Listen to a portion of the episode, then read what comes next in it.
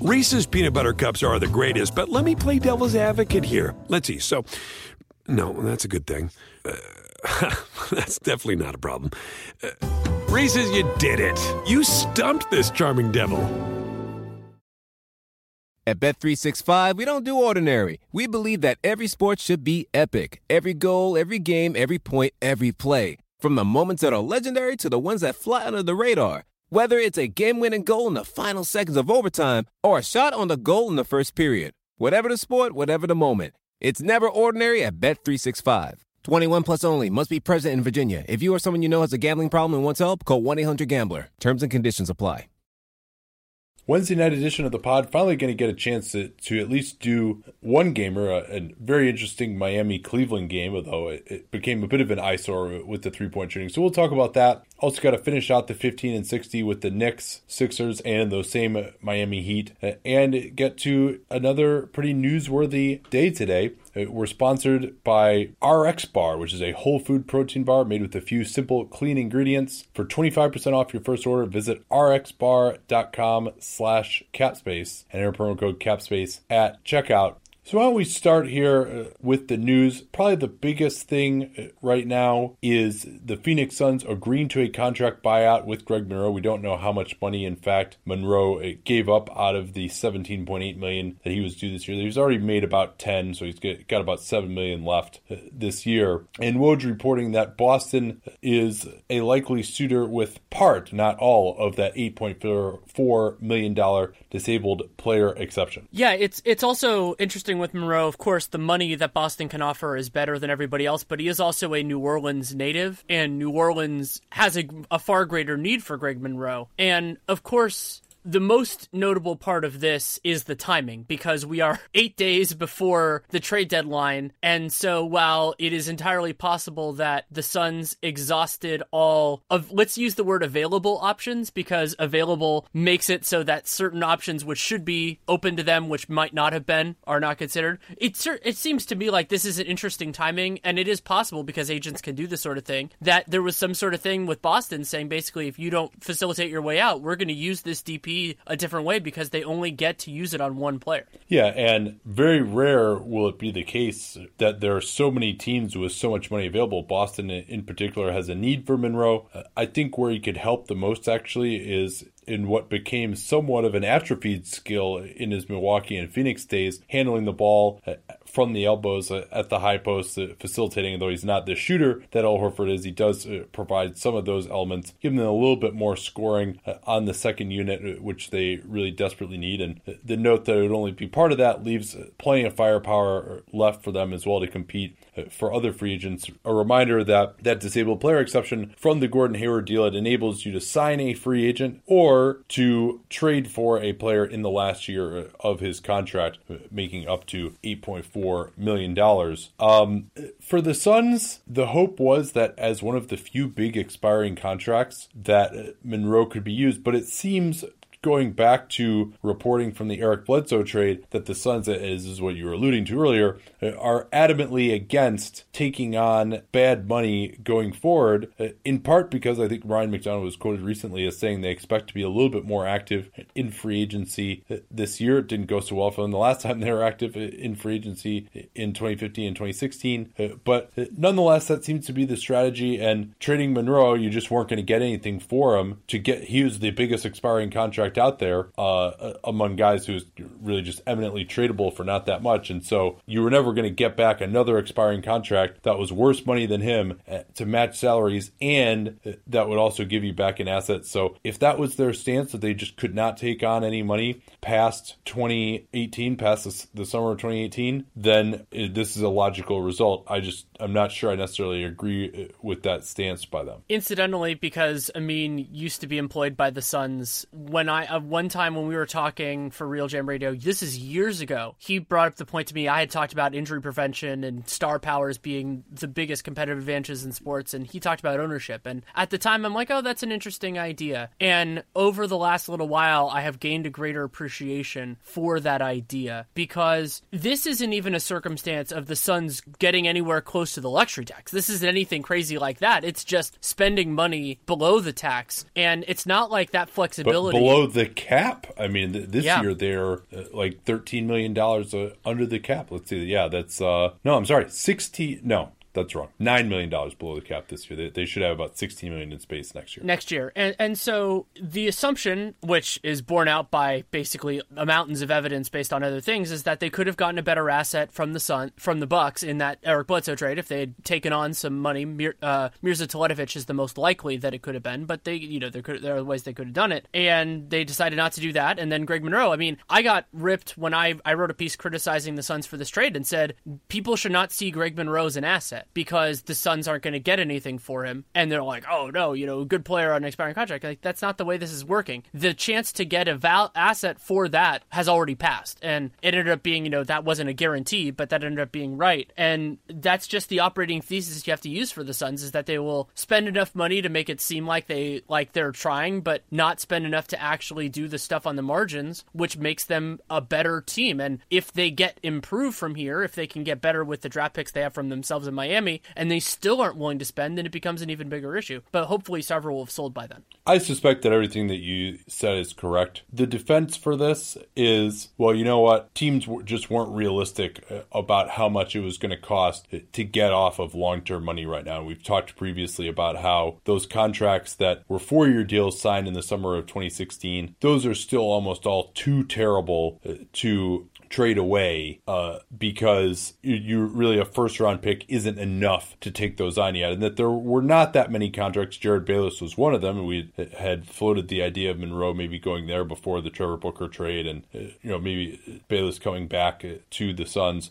But nonetheless, maybe they just felt like, well, you know what, we tried to take on money. We we like to use free agent space, and then those deals to take on bad money will always be there next year once we've tried to see what's out there in free agency. And so maybe teams just, you know, there's been a lot of reporting that just there are not first round picks that are out there available. They also have already a ton of first round picks uh, coming in, in these next few years, including those two from Miami eh, in the Dragic trade. So maybe that deal that we're talking about uh, wasn't out there, but probably would have at least liked to hold on to him until the trade deadline to find out whether it was or not. But maybe Monroe just offered them back so much money that they couldn't say no. Maybe that's what ended up happening. And so that, you know, if he gave back five million bucks, that might enlighten perhaps uh, why this happened. It very well could, and so we'll we'll see where it goes from here. And Monroe, the logic behind him going to the Celtics early on was, oh, you know, look, the, all they have is Aron Baynes and Al Horford. But a Baynes has had a better year than I anticipated. Daniel Theis has has been a meaningful contributor, which is very good for them. So it's nice to have depth, but if that's the way this goes, it's a, it's it's a little bit weird in the sense that I don't think they really need him, especially in the playoffs when teams generally get smaller, like playoff series get smaller over time, depending on who the Celtics play and how far they go. But he is still a really good player, and he helps improve their talent level for sure. Yeah, I think just the scoring on the second unit is something that uh, they really needed. They have massively struggled with Kyrie uh, off the floor, and we can talk about how good Monroe is. He, he, I thought he might be able to make somewhat of an impact in Phoenix. Uh, that was not at all uh, the case, and so we got a lot more to get here. Some more injury news, some more rumors as well. Rest of the fifteen and sixty, but first, this from RX Bar. I actually ate one of these on the air on the Tour NBA show and really enjoyed it. It's a whole food protein bar made with a few simple, clean ingredients, and it actually just lists every ingredient uh, right on uh, the wrapper for each one. Unlike a lot of protein bars, they actually have like real uh, texture and it's like some kind of actually discernible normal food taste. So they throw in egg whites for protein, they've got dates to bind it, and plenty of nuts, a breakfast on the go, a snack at the office.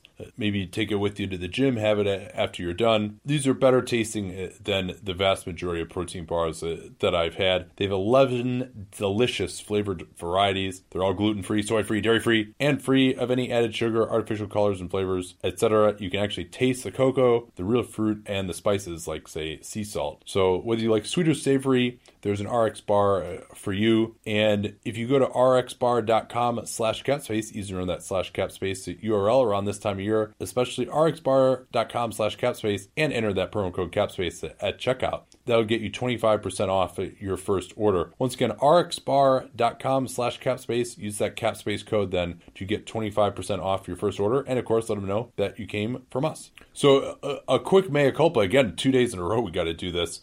I noted that George Hill had had some issues with his toe this year. That, in fact, is not true. And, and I had listened to Brian Windhorst podcast on the HoopsHype podcast on Monday and heard him talk about it. And then he actually apologized for having gotten that wrong. And I had parroted him, so I will apologize for having gotten it wrong as well. I knew at the time I was like, yeah, I don't remember specifically missing time for that, uh, but uh, I just had that in mind and said it. So uh, I was wrong about that. I apologize, George Hill. Uh, not that I don't still have concerns about his toe, given that it was a chronic issue and he didn't have surgery for it, but uh, has not missed games due to the toe this year. Also, just for the Suns, Isaiah Canaan is going to be out for the year for sure. He had a horrific ankle fracture, which thankfully I did not happen to be watching at the time that it occurred. I will not be watching it. I don't not, don't particularly enjoy watching those gruesome injuries unless I happen to be watching it live and I can't avoid it. So uh, he's going to be out for the year. He'd provided a nice shooting element uh, for them. They really just have been struggling to find a solution at point guard. More time for Tyler Ulis. Probably they'll just play Devin Booker straight up at point guard. They're playing Danuel House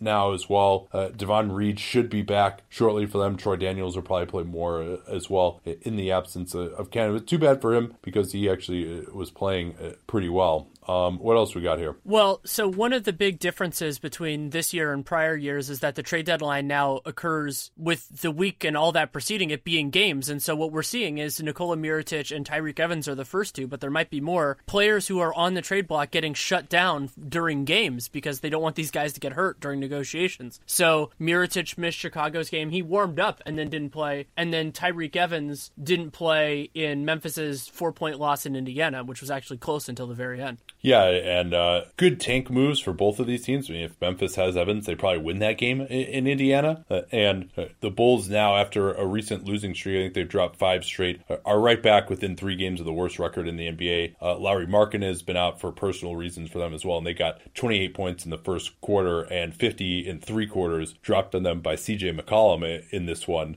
And now they're right back to Cristiano Felicio and Paul Zipser playing minutes for them, and Ryan Arcidiacono. And guess what? They're uh, right back to being the team that they were at the start of the year uh, lately. And Mirotic, uh, I think, was easily their best player uh, this season, and so they're going to miss him when they move him. But you know, it has value to move him just simply to improve their draft pick this year with them not being a, a playoff threat and this the last year of the old lottery odds. And so it makes a lot of sense to leave him out. The reporting continues to be uh, that the Jazz have some interest in Mirotic, but they are hesitant to include a first. The Jazz can offer an expiring contract in Derrick Favors, but he's also a guy who has some value uh, in and of himself. And so I don't know that it necessarily makes sense uh, to include him. Joe Johnson would be another one who would make more sense uh, in such a deal. But the idea of a first straight up for Mirotic and then actually sending a useful player back doesn't really seem to make a lot of sense when the deal with the Pels was a first for Mirotic and getting off of $14 million in dead salary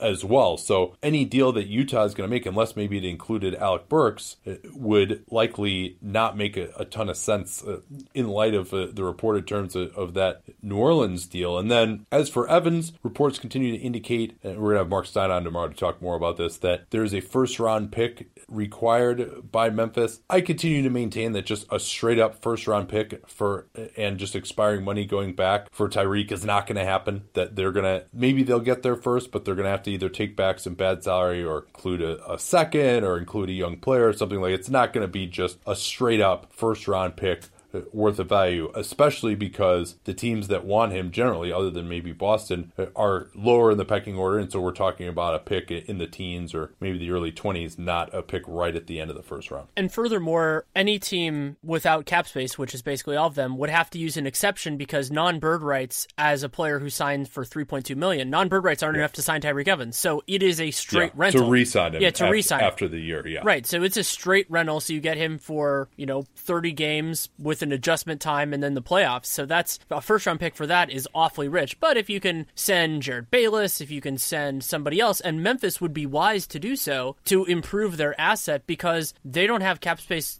for the 2018-19 season anyway. So if they can take on somebody that doesn't put them in jeopardy, why the heck not? Let's turn now to the Knicks. Uh, Ron Baker fires up player option voice. Is suffered a dislocated right shoulder and also has a torn labrum. That sounds like out for the year, surgery required. He's listed as out indefinitely right now, and he has a uh, they signed him to the full room mid level this year with a second year player option, which uh, you know I think he uh, might possibly uh, pick up. Uh, and of greater intrigue with New York, Joakim Noah, who everyone has confirmed basically has been exiled from the team. He won't be required to return to the team prior to the February 8th trade deadline, mm, trade deadline per Begley and Woj. And I still find it very unlikely that they will be able to trade him. Uh, and maybe they'll just send him home. I hope they do that rather than just straight up buying him out. You know, that's probably what the Pistons should have done with Josh Smith rather than just waving and stretching him uh, at the time uh, that they did. Um, and then last thing, this is hasn't really been that much uh, on the radar, but Dan Le Batard, who used to be a, a, reporter once upon a time, now he's mostly a TV personality,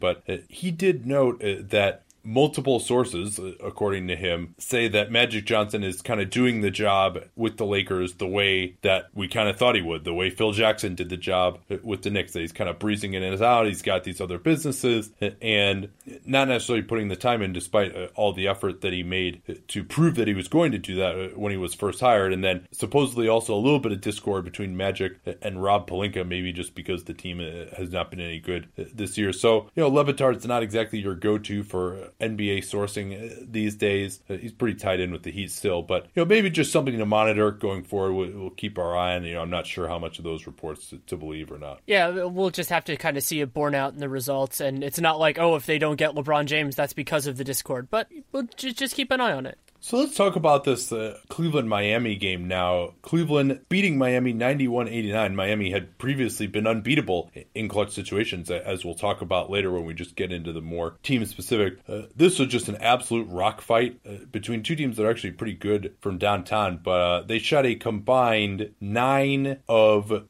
54 from downtown in this one. Not too good. Cleveland salvaged their night by going 29 at 38 from the foul line. The Heat salvaged their night uh, by doing a lot of damage uh, at the rim where Cleveland uh, lacks rim protection. But despite the fact that, you know, 3 out of 28 three-point shooting isn't that amazing, uh, uh, or I'm saying th- that you can't just all say, oh, it's amazing defense to hold them to this. I did think that Cleveland's defense looked improved in this game to me. I will make a little bit of a distinction between their half-court defense and their transition defense. I thought that Cleveland's half court defense was better, but their transition was still pretty porous. Though it could still be porous and be better than it was before, just because it was so heinously bad. But like Justice Winslow, for example, he scored nine points. I think at least three of those baskets were uh, not against a set defense. It was just kind of him weaving through, and it was nice work by him. I'm not I'm not saying oh, just uh, anything like that, but those sorts of plays were still there. And you know, for Miami to be able to to get points a little bit against a broken defense, and remember also the transition in this game was kind of weird, just because there were so many missed possessions because there were so many missed shots. So, but there weren't uh, there were more turnovers than I remembered. Uh,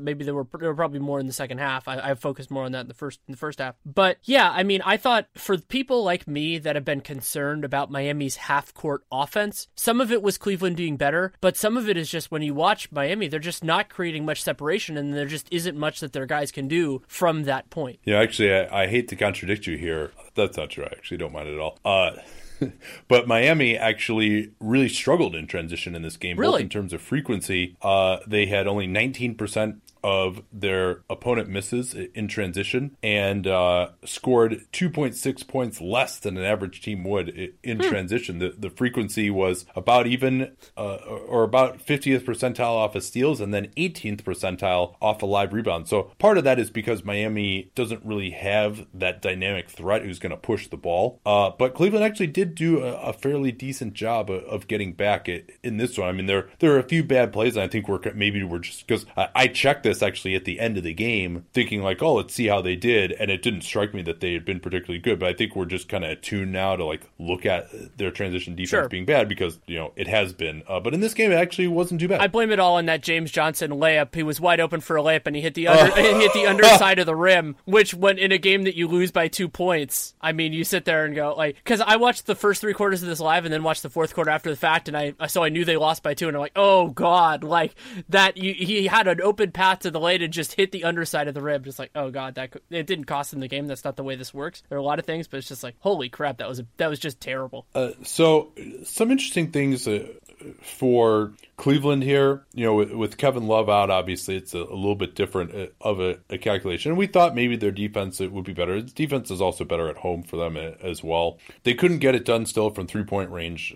Miami was three out of 28, but Cleveland was six out, out of 26. They continued to just not be able to hit a three to save their lives. But nonetheless, they defended pretty well, I thought. And the point I was starting to make about Miami's threes is you know, 28 shots is not that many. Miami actually takes a lot of three pointers. And then number two, the shots that they were able to get up, probably at least half of them were like pretty difficult attempts. Where Kelly Olynyk actually, he was 0 for 6 on threes, 5 of 6 on twos uh, due to the lack of rim protection. He was excellent there. Uh, but he was having to shoot a lot of shots, just like really sprinting to a spot. He doesn't quite have the rise and versatility on his jump shot to make those. Wayne Ellington, I mean, he takes some of the most ridiculous threes in the league, but he was taking even more ridiculous threes than normal. And I thought that even uh, Isaiah, he got backed down a couple of times by Dragic, but they were able to help uh, him enough that that wasn't a huge liability. Isaiah actually had some pretty decent plays in help defense as well. He wasn't a huge liability in this one, at least defensively. Um, and Miami doesn't have a lot of one-on-one threats who can really take advantage of Isaiah either. And Tyler Johnson, you know, his three pointers again were kind of you know tougher attempts, not just wait for the ball to get to me, feet set, get it up there. So uh, I thought that was encouraging for Cleveland, I thought Miami took some bad shots at, at, times from downtown pretty early in the clock, and that contributed to their struggles, especially when you're going against this Cleveland team that you know, doesn't have the greatest defense. And if you work it around, you should be able to find the mismatch eventually. Yeah, I, I, and Miami really a, a, lot of their competitiveness in this game was fueled by that big run they had in the, at the end of the second quarter, where they were down 39-25, and then they went on a 23 to eight run that I think went right through the end of the first half and brought them really back into the game. And during that stretch, their offense was better. Cleveland missed a few shots that you would expect them to make, but you got some of that idea of when they're playing with energy, when they're playing with purpose, and they were getting to the basket from from my from my vantage point. They were getting to the basket well in that time, better so better so than they did at other points. And so that run, you know, that gave them a lot of the margin that they ended up using to stay in the game. Though they did have to, you know, it was back and forth in the later moments. It was amazing that they were able to make that run with the massive breeze that was clearly affecting their basket since both Josh Richardson oh. and Justice Winslow airballed free throws in oh, the Jesus. second quarter. Uh, but it, one of the interesting dichotomies that I saw in was Tristan Thompson got his third foul. He goes out, Frye comes back in, and they've got Whiteside in the game. And Whiteside and the Heat guards were able to really get to the rim. Whiteside got a couple of offensive boards, though he didn't have a huge impact uh, overall in this one. And the Heat really were able to hurt Frye defensively, and he wasn't able to space them out offensively. That changed in the third quarter when Frye came in and he actually uh, hit a couple of threes uh, in the middle of the third quarter that helped Cleveland get right back into it. Um, and that was pretty much at Whiteside's expense, and, and then they went away from Whiteside at, at times. Uh, Bam Adebayo had a a wonderful first half. I, thought he just was really killing Cleveland on the offensive glass. Just a huge force inside with his finishing. And then, you know, Dwyane Wade tried to take him one on one a couple of times. He had no chance uh, against Bam on a switch. Yeah, there were plays, and this isn't necessarily surprising considering Wade's experience with the team. It's kind of an alternate version of something we've talked about before with the guy's defensive limitations, where what Miami basically did with Wade was they made sure that there was a guy on him all the time. And when he had the ball in his hands, they just didn't bite on any of his stuff. They basically said, stay in front of him and he'll shoot a bad shot. And, you know, he ended the game two of eight from the field. A lot of those were just deep fadeaway twos. And Bam, I thought, did a great job on him. James Johnson had one really nice possession on him, too. And for those who I, I am worried about Wade in a playoff series at the highest levels. You know, obviously he did play in a playoff series with the Bulls last year because the scouting report now on him in terms of his shot creation is the book is pretty clear. But then he can still do other stuff. Like he had that crazy great outlet pass to LeBron in the last couple minutes, and he had that big I think it would classify as a block that and on one of the last possessions for Miami, which then Isaiah saved out of bounds. Yeah, you mentioned Isaiah, and it continues to look very ugly for him offensively. Two out of 15 from the field, 0 of 6 on threes, including bricking some pretty wide open spot up attempts as well. He did have six assists, and but the biggest thing that I've noted about him since his return is just not creating the separation. He did play in a back to back after playing against Detroit in that ugly loss last night, uh, but he'll he can still kind of get to the rim, but he doesn't have the elite burst to get in front of guys and then either get them on his back and create the foul call, um, or just hang in the air and finish with either hand. I mean, he's one of the maybe the greatest little guy finisher that we've ever seen in NBA history, and that that now seems to be lost to him. And I hope it comes back at some point, but uh, it doesn't appear to be close. And you know he'll get by guys, but now that instead of being in front of them, they're on his hip and they can just block his shot. He still has the talent for getting to the foul line. He was nine and nine from the foul line today, three of 10 from the field yesterday, but 12 of 13 uh, from the foul line uh, yesterday as well. So, I mean, but he's basically completely dependent upon making free throws for any kind of efficiency. And and over the last five games, the best he's shot from the field is 42%. He's been under 40% every other game, uh, 30% from the field in his last five games, and uh, 17% from three. One thing that I thought Cleveland did a nice job on, some of it was Ellington missing shots he, he can make, but I thought they did a nice concerted effort, which you would expect from a team that has a good catch and shoot guy, of just making sure there was somebody on him all the time with Ellington. And he looked out of yeah, sorts. Kyle Korver did a great job. Great job. And so Ellington has been just such a nice force for their offense. And you know, the, he, when he, he can close games with them, he can just bring a lot of a lot of different elements and give them just a place where they can actually have shooting and have to defend. And he was 0 for 4. Did did contribute in other ways, but I thought Miami defended him well and better than almost any team has that I've when I've watched the Heat. LeBron's performance also in this game, he generally does not play that well against the Heat, and he skipped three of the last four that are actually in Miami. I'd be interested to see whether he plays when they go there this year. But he's got had 24 points, but was 8 of 21 from the field, continues the miserable three point shooting, only one out of six, and had seven turnovers as well. I think the turnovers is usually one of the biggest barometers of how James is playing and whether teams are making it difficult for him as well. But seven turnovers, only five assists for James was a problem. I did think Jae Crowder looked pretty decent offensively in this one, and he still competes defensively. He just doesn't seem to have the lateral quickness that he had a couple years ago to stay in front of guys like Olynyk. Blew by him a, a couple of times uh, on closeouts with some of his uh, slow drives. Uh, Tristan Thompson also did absolutely nothing in this game in 23 minutes. He was 0 5 from the field. Uh, I think Whiteside uh, and Bam really caused some problems for him and had five fouls and only two offensive rebounds in his minutes. So he he really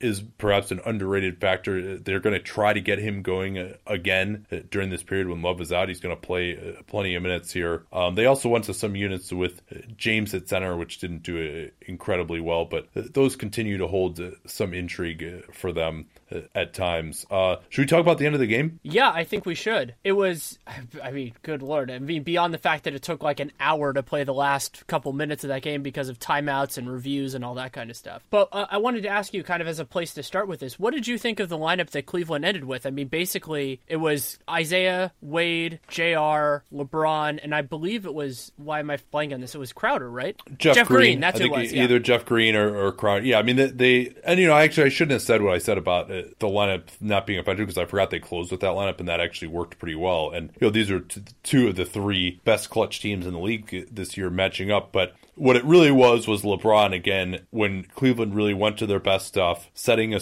having LeBron get screened for by a small, usually uh, Jr. Or, or, Thomas, whoever either Dragic or Tyler Johnson uh, was guarding. Uh, they had James Johnson on him as the main matchup. I actually thought that Justice Winslow did the best job on James out of anyone, and that he had had a really nice game. He actually played some point guard for the Heat uh, in their backup units when Dragic was out. I thought they should have tried to go with him. Uh, obviously, he has some shooting limitations, but uh, and they also had a Olynyk in there as well. Maybe they should have tried to match up with Johnson at center, or maybe get you know Dragic obviously has to be out there, but maybe get Tyler Johnson out of the game and go with Winslow instead to get a little bit more size. But uh, James just set up a wide open Crowder three as Tyler Johnson was just too small for him and basically got legally run over by James, and then uh, James got right to the rim for another layup in the last two minutes. Oh wait, so, can I talk about that one? But yeah, so yeah, that was a play where James got Olynyk switched on him and LeBron backed all the way up basically to the half court line to get steam. And I think J.R. Smith a screen for it. And I'm kind of sitting there going, you have enough time while he's doing this and he's dribbling backwards to just scram Olynyk. Guys never do that at the top of the key. And LeBron is an unbelievable passer, but I think they could have pulled it off because it just led to this hopeless situation where you have Kelly Olynyk trying to defend LeBron James sprinting downhill. So uh, we could pick it up here. Uh, Josh Richardson got an amazing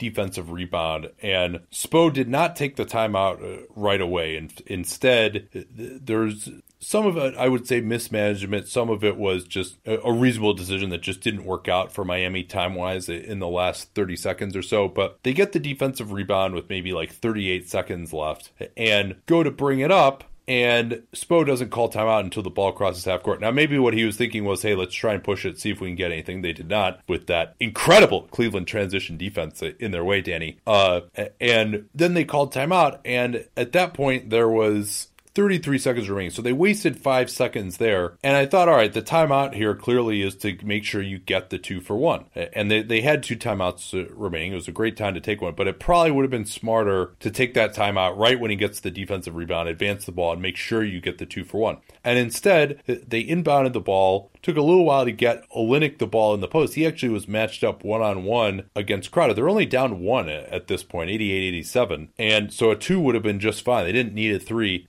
They looked like they were trying to set something up for Dragic. That didn't really work. And then they brought Tyler Johnson off a triple screen on the weak side to the ball. And Johnson basically caught the ball and took a three, fading away with 22 seconds left. Dwyane Wade did, did a nice job switching out to contest that, but really was a horrible shot. They didn't need a three in that situation. They'd already blown the two for one. I thought Olynyk had been very effective backing down Crowder earlier, so I didn't really care for that shot. I mean, Olynyk was trying to run what apparently was the play, but the play took way too to get set up. They didn't get the two for one, and that really hurt them. Uh, the ball went out of bounds to the Cavs, and then I thought the Cavs did a couple something that you really hate twice. Uh, the first time it worked out okay, which was call a timeout uh, to advance the ball, and they could have made a sub. People like, oh, they called it to get their offensive subs in. Well, they could have made the sub just when the ball went out of bounds anyway. Uh, instead, they you know called timeout to get a play to get in, but wasted one of their two timeouts before making an attempt to just get the ball in bounds anyway. One of the challenges, though, with them, and this is the other impact of Miami waiting and then calling the timeout, was that Miami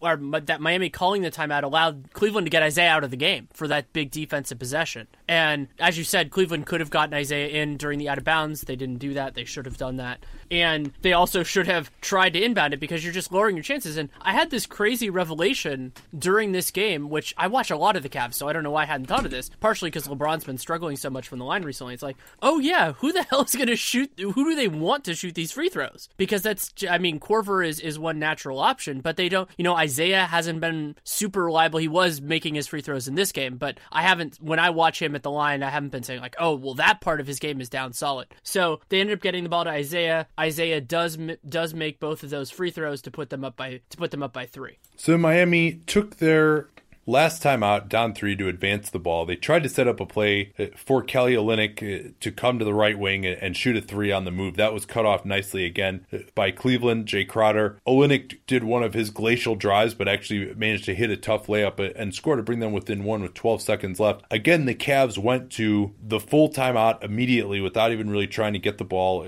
inbounds. And it, I didn't like that. It almost cost them because they had to force it in to Isaiah, and Tyler Johnson denied him, and I thought knocked it off Isaiah. The refs ended up giving it uh, on replay to Cleveland, but I thought there was some pretty good evidence that it was uh, Miami ball. The Miami announcers certainly seemed to think so, as did uh, Johnson the thought was that Cleveland was trying to get their good free throw shooters in, and yeah, Korver and Isaiah are better shooters than Wade and J.R. Smith, uh, but those guys are good enough that I think you might as well try to get in because you don't want to be in that situation where you have to force it in. And so again, the Cavs had to get it in. They get it into Korver with 10 seconds left, and the Heat wasted three seconds. Although I understand why they did it because they actually had Korver trapped pretty well with two guys uh, after Cleveland barely got it in, and Korver did well to just beat strong with the ball.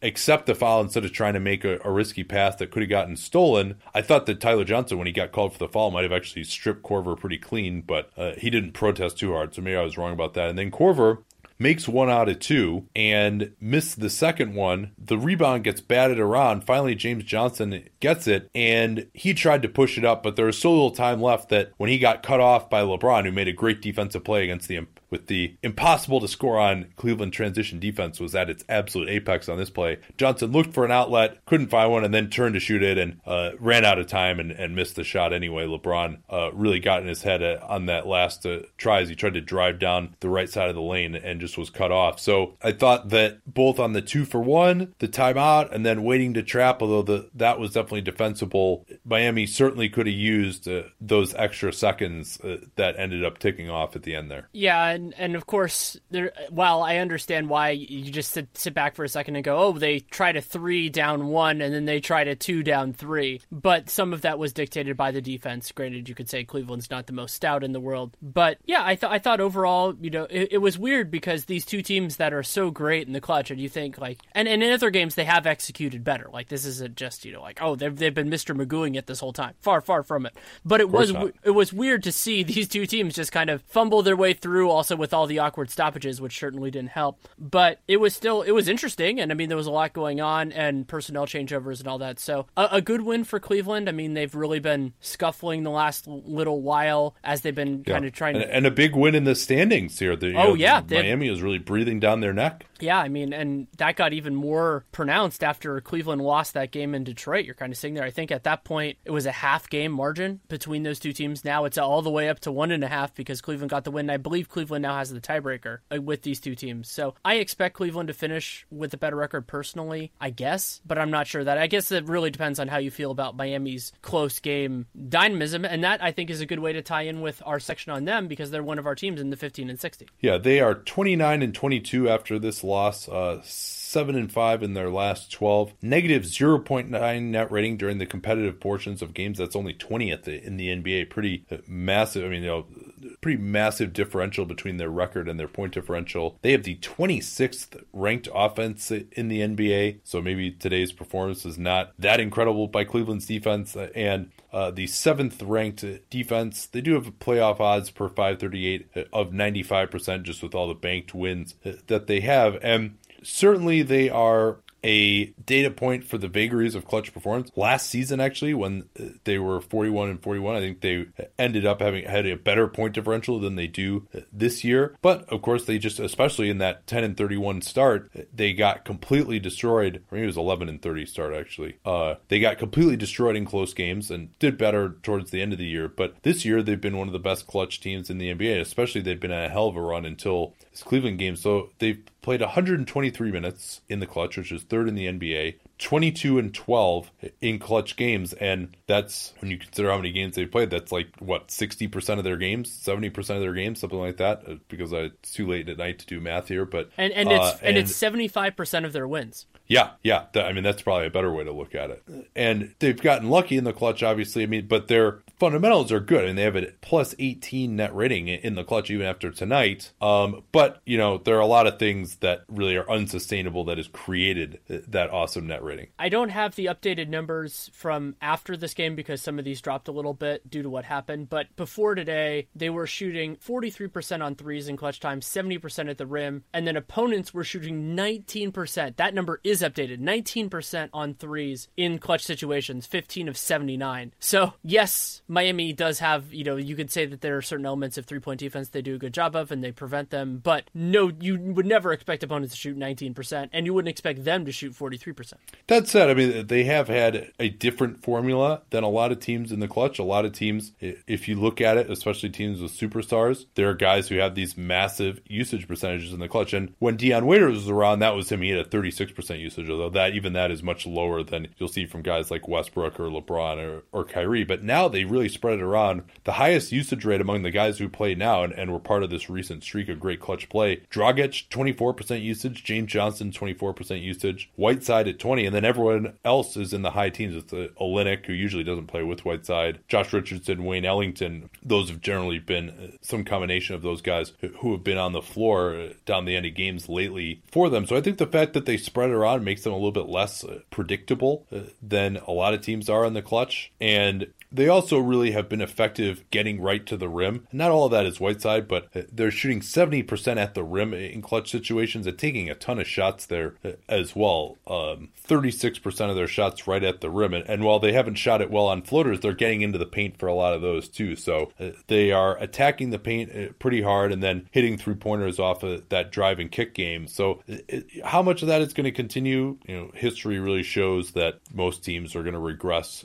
towards average by the end of the year. That's that that's a likely outcome. We don't know that they're going to regress, but there's not really much reason to think that there'll be anything other than an average clutch team going forward. And of course, uh, they lost a clutch game tonight. Uh, maybe you could say that like a team like Cleveland or uh, maybe Boston, although uh, is or maybe Golden State, you know, you're generally just going to be a better clutch team just in the last five minutes of games if you're a better team overall. And also if you just have like the one guy who you're running everything through and you're running your best stuff for the way that Cleveland has been doing for LeBron, and he's been totally unstoppable in the clutch this season. All of those things you just said make San Antonio being such a great clutch team this year even more impressive. Yeah, and they really last year they were an excellent clutch team as well. Two years ago, when they won 67 games, they actually had a, a better point differential than that for most of the year, and then they kind of shut it down at the end when it was clear that they weren't going to catch Golden State. So uh, these things are all pretty variable. I mean, we've seen teams like Memphis We've seen teams like Dallas for a long time in the early Carlisle era uh, have continued success. But, you know, even uh, just by simple math, you'd expect there to be a few teams who are consistently good in the clutch just because, you know, there are 30 teams and maybe a few teams get lucky three, four, five years uh, in a row. Um, one quick thing, just for my own amusement. Yeah. Do you want to guess who's now, after today's game, number two in clutch net rating? The Sacramento Kings. Yep, plus 22. Yes so the Kings right now are 30th in overall point differential and second in clutch net rating. That is unbelievable. Oh, when you have all that veteran experience. Yes. Yeah. Well, so that that's why they're the the fifth. Now they're the fifth luckiest team, and we should mention that these two teams that played tonight are the teams that are outperforming their point differential. Their win total outperforms it by the most because while they're not the top in net rating now, they played more clutch games, so that means that they've exceeded it. Cle- Cleveland is now plus 2.9 over over that, and Miami is plus 3.3, which is significant when you think about how close these teams are bunched in the East. Also significant to the future happiness of many of our listeners is Valentine's Day. And Shari's Berries and ProFlowers have teamed up to help you make sure that you don't screw it up with their perfectly paired collection. Their tagline is you should go ahead and think inside the box this Valentine's Day with dipped strawberries and flowers, which will arrive together in a beautiful, specially designed box that keeps your berries cold and your flowers fresh. Guaranteed. I have tried the berries. They're, of course, uh, outstanding. And really sound like the largest strawberries that you'll ever see. Uh, and then the flowers, they give you all these instructions on how to keep them fresh. They have a guarantee that they're going to stay fresh for a long time. They give you instructions that you cut the stems off uh, after a certain amount of time and put in uh, this food into the water that helps them stay fresh. And so it really does work. They stay fresh for over a week in my experience. And the way to get this perfectly paired gift for 20% off or get 20% off any other gift over $29 is to go to berries.com and enter that familiar promo code capspace at checkout. So it's 20% off a perfectly paired gift or 20% off any other gift over $29 as well at berries.com, B E R R I E S.com. Enter code capspace at checkout. Let them know that you came from us.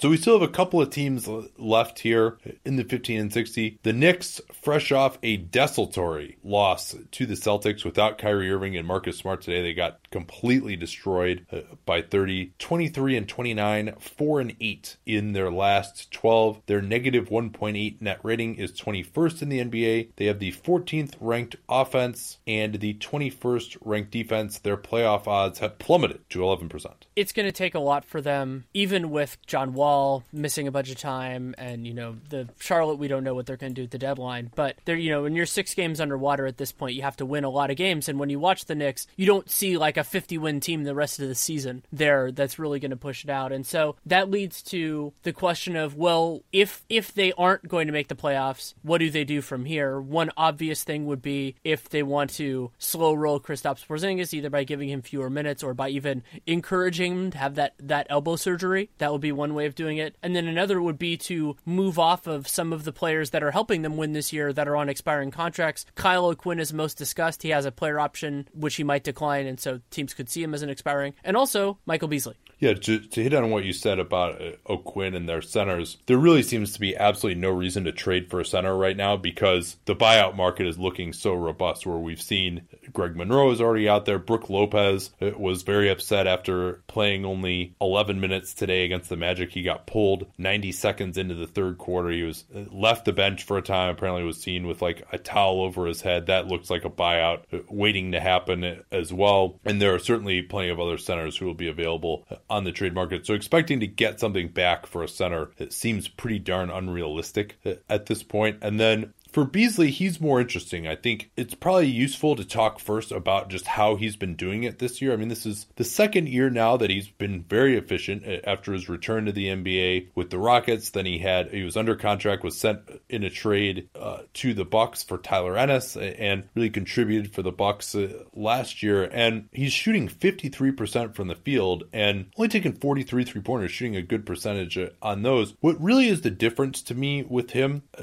versus earlier in his career when he was so dreadfully inefficient is he's pushed his game much more inside. And whether that's at the rim, where he shoots nearly 70% uh, and takes 35% of his shots there, uh, and then in the 3 to 10 foot range, he takes a further 28% of his shots. So well over 60% of his shots coming within uh, 10 feet uh, this season. And he shoots 52% from 3 to 10 feet. And his touch even in the 10 to 16 foot range is pretty good. So he's what he's able to do now. He has the size advantage on a lot of guys. Certainly at small forward, he's played mostly at power forward, but even has the size advantage on a lot of power forwards these days. And he's got that great touch uh, with either hand, and so he's able either in isos uh, where he's uh, over a point per possession, which is awesome, uh, as a roll man in pick and roll against conventional pick and roll defense, uh, catching the ball uh, at the free throw line, pulling up for a short jumper or a floater, or even he's actually found people with some passes along the baseline every once in a while. Um, and then on the offensive glass, he's also been very effective. So, with the league getting smaller and uh, the maturation of his game to where he's not just playing the three and taking contested 20 footers anymore,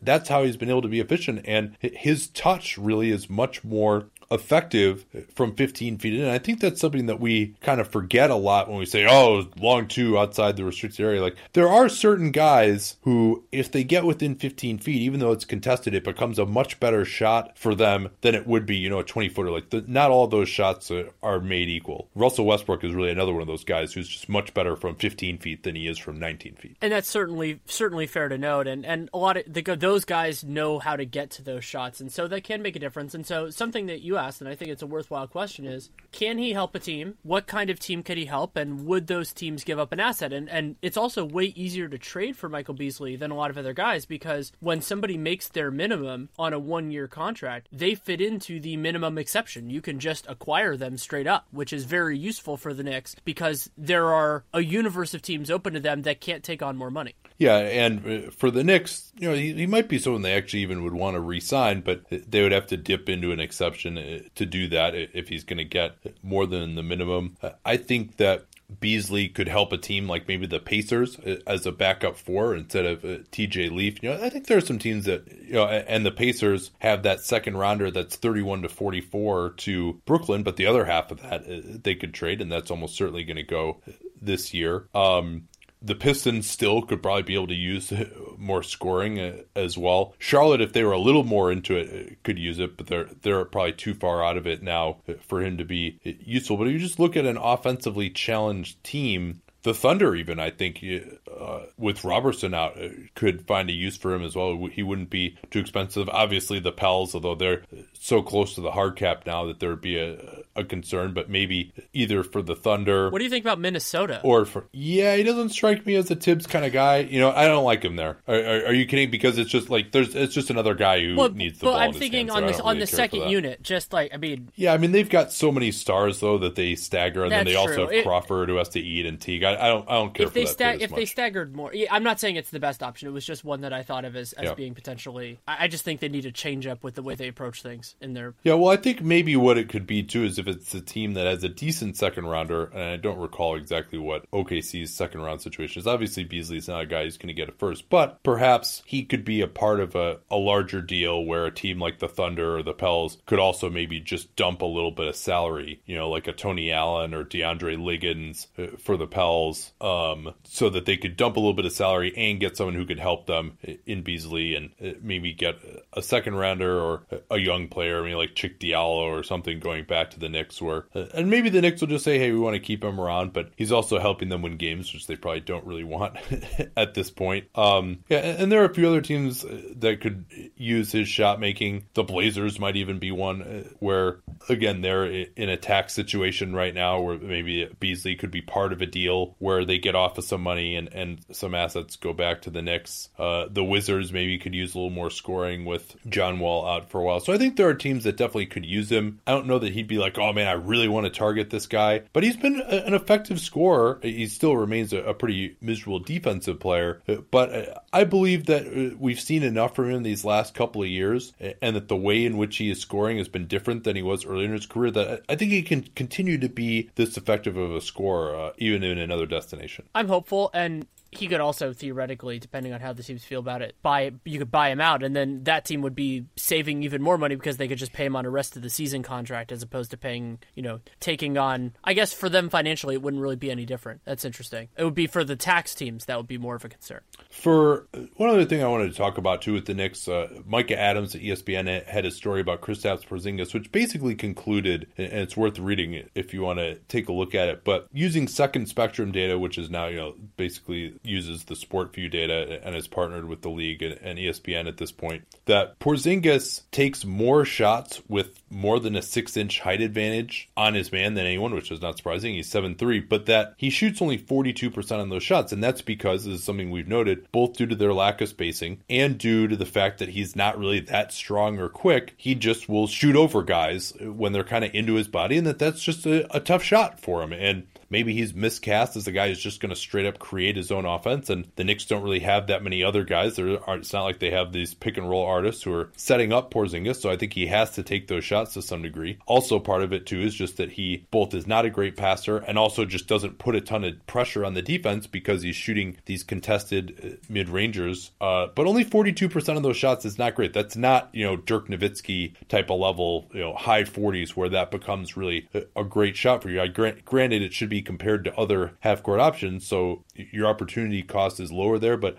something to, to watch with Porzingis where it's just, you know, he's not taking, he, he really has struggles to generate easy points for himself, uh, for others uh, at this point in his career. And I thought this article did a great uh, job of making that point. Are you ready to move on to the Sixers?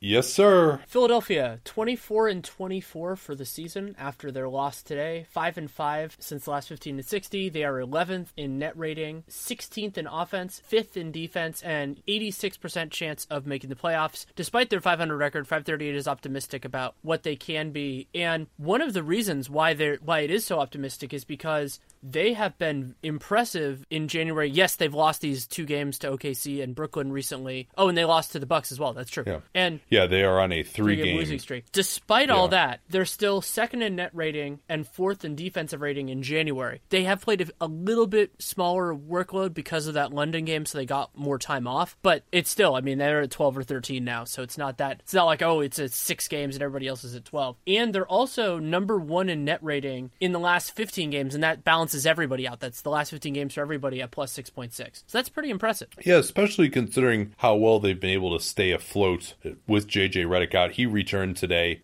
but they really struggled at times to score against the Nets. Not exactly a, a fantastic defensive team. I mean, they had some lineups out there where at the start of the fourth quarter it was Embiid, Booker, McConnell, TLC, and Justin Anderson out there together. I mean, and Embiid was trying to go at Jahlil Okafor. for, actually defended him reasonably well, but there was just so much help behind him as well. And Embiid was just catching it at the three point line and trying to drive and getting double team and giving it up and trying to post up and then get, getting double teamed again. And it just it, it, was too much to ask of, of him. I think Anderson has looked okay defensively. I think it, he's a guy that they can get some use out of. Um, but uh, one thing that's really, uh, and we'll talk about how TLC played uh, starting in, in, the absence of Redick momentarily. But it really is amazing that they've managed to be this good offensively, considering these massive turnover problems that they've had. It's pretty unbelievable. So for the season, not a surprise they've they've had towards the top in turnovers, but so they're seven and six in games where they turn the ball over twenty times. And so your first thought on them might be, oh, that's pretty good. And then you go, wait, they've turned the ball over twenty or more times in thirteen games this year. That's almost a third of their season. Yeah, and again, part of that is because they're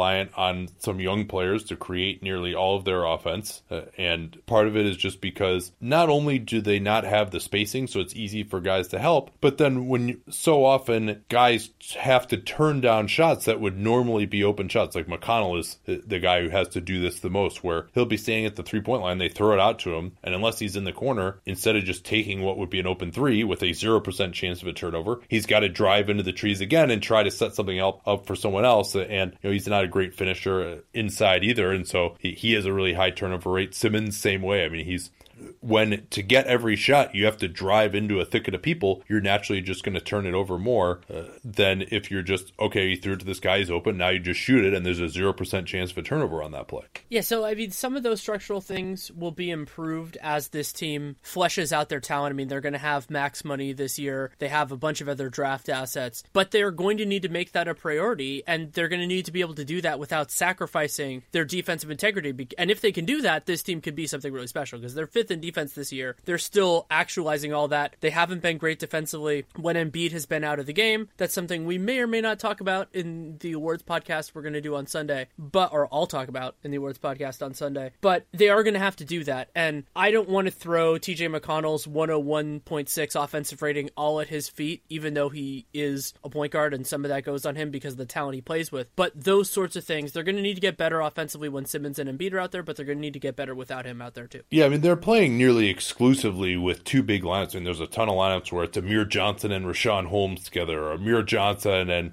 Booker, or, or Embiid with another traditional big. I mean, their only lineup that has any kind of stretch to it is uh, Embiid and Saric together, and then with Simmons out there, you lose a lot of that stretch uh, as well. I mean, and they really only have two credible threats, maybe three if you want to include Jerryd Bayless, although he uh, was active today but got a, a DNP. One guy who, in theory, was supposed to develop into a 3 and D guy and did a credible job starting when Redick was out for them to have the good record that they did was that Timothé Luwawu-Cabarrot, here to be hereafter to be abbreviated TLC.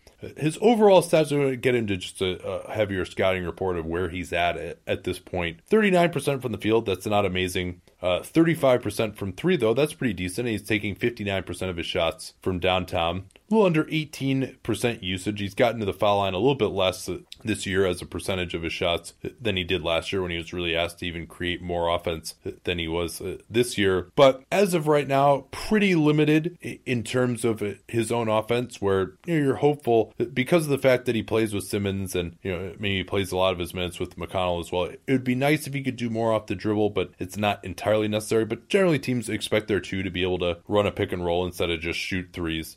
And he's not really there for that. He's got 51 assists in 743 minutes, uh, averaging only 1.2 assists per game. That is not very good uh, for your two guard. And he's only run 20 pick and rolls that he's finished uh, all year, and he has 10 points on those.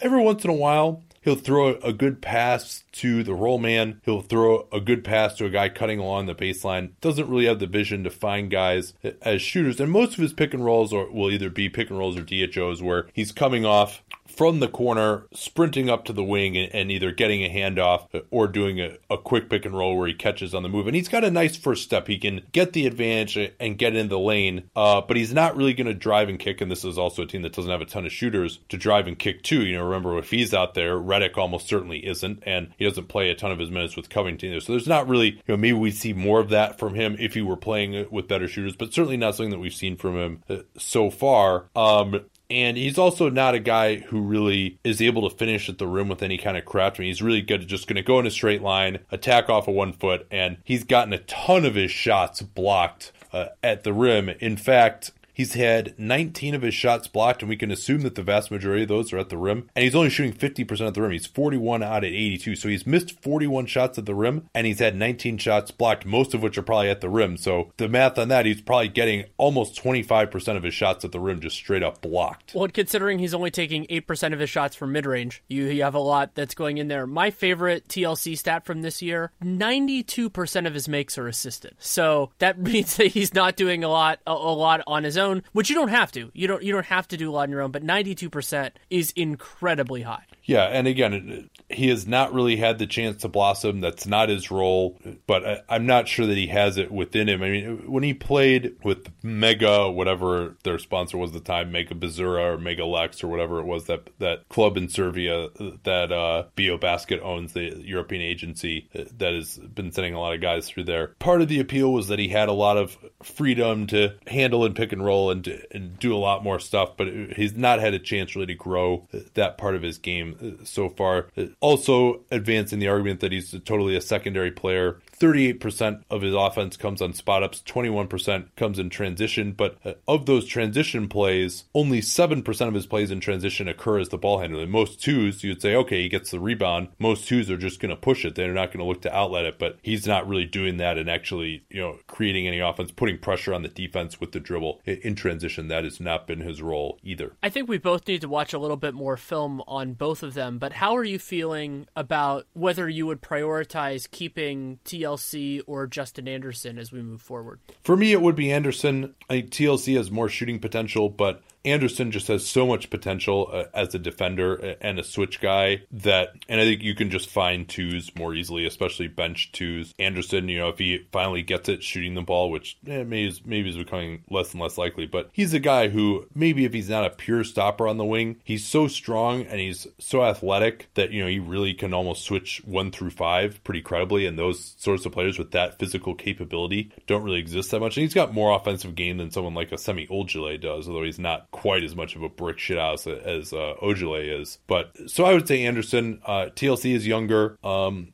maybe has a much better shooting potential. I would say. Uh, but he's just it's easier to find guys like him elsewhere. So if it came, to, and I think they probably, especially because they've got Saric and and they don't really have a backup to with Bayless missing all this time. They've, they've TLC has obviously played more than Anderson. The organization may not feel that way, but I would probably prioritize Anderson just be just even on the 15% chance that he could become like a, a, decent enough shooter, then I think he could be an extremely valuable player. Whereas TLC, you know, I don't necessarily see him growing into the sort of offensive player you need as, as a starter. And then defensively, I think he could be solid, but he's never going to be strong enough to really guard threes. Yeah, I would bet more on the defense tool at this point than the offense one, just because we know how that can vacillate. And they both have another year under team control. TLC has more beyond, has another beyond that, but I wouldn't see the contract as being a huge advantage one way or the other. So yeah, I would be more interested in Anderson either to keep as the Sixers or to trade if you were trying to do that as a sweetener in like, let's say, a deal to dump Jerryd Bayless or something One other thing on the Sixers, uh, we don't have to spend a ton of time on it here, but uh, Bodner and a few other people around the Sixers have been talking about the idea of potentially trading for Avery Bradley now. Now, Bradley cannot be aggregated, but he could be traded for a, a Jerryd Bayless, perhaps. Obviously, Philly would have to throw in an asset there, but likely you would think their own first round pick. But the appeal there is that they could then re sign both Avery Bradley and JJ Redick uh, should they want to. Now, I, I, would be still hunting bigger fish than Avery Bradley with their cap space, and I'm sure they will be, but it could potentially be a fallback to bring both of those guys in. I think Redick is still better than Bradley, but to just get another guy who can help and have bird rights and be able to retain Redick as well, it could be helpful. But uh, that's just a thought. I don't think, especially given that where they are at this point right now, that I would make that trade. I wouldn't want to start Avery Bradley for this team, and I wouldn't want to pay him his next contract if, in fact, it's going to take you know high teens, twenty million a year to retain. Well, it. I've got a question for you. What about that same structure for Kentavious Caldwell Pope? Well, the only problem there is that they would have to find a third team because the Lakers can't. But you could do Amir. You could do Trevor Booker will be aggregatable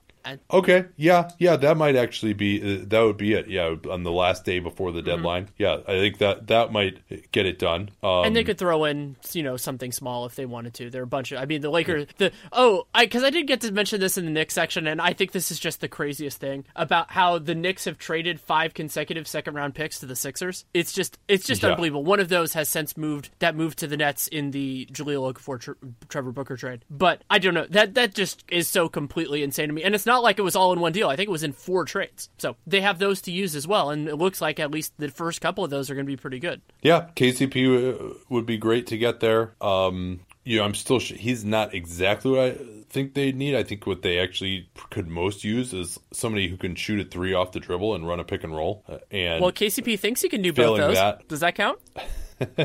yeah, I mean he's he's better than any option that they have so far uh, at those. But but so so I, I, I talked actually about is an this. underrated pick I talked about game. this with somebody today, and for me, why it's much more interesting with KCP is because there you need to. I think you need to learn more about him, like how he fits with the locker room. He's he is younger as well, and so to me, that just to get that knowledge is worth it if it doesn't take a lot in terms of assets to get him. And then with him also, you the bird rights are you know even if it's non-bird, that's enough with the salary that he's getting. I think that's going to be enough to sign him. So then you can stay over, keep Redick, all that kind of stuff. I like that much more with him with the knowledge you glean than with Avery Bradley because I think we already know what Avery Bradley is. Yeah, I mean, you and I might be the only two people on earth who think KCP is better than Avery Bradley, but uh, you know, neither of them have had uh, amazing years. But uh, especially KCP, I mean, he just cannot. He, he's always totally overstretched on these teams. I mean, he has nobody to create a three pointer for him. He has to take really tough shots. But maybe if he got more open shots, he could be a better three point shooter. Or maybe he's just is a high volume guy who's always going to shoot thirty five percent from three. Maybe that's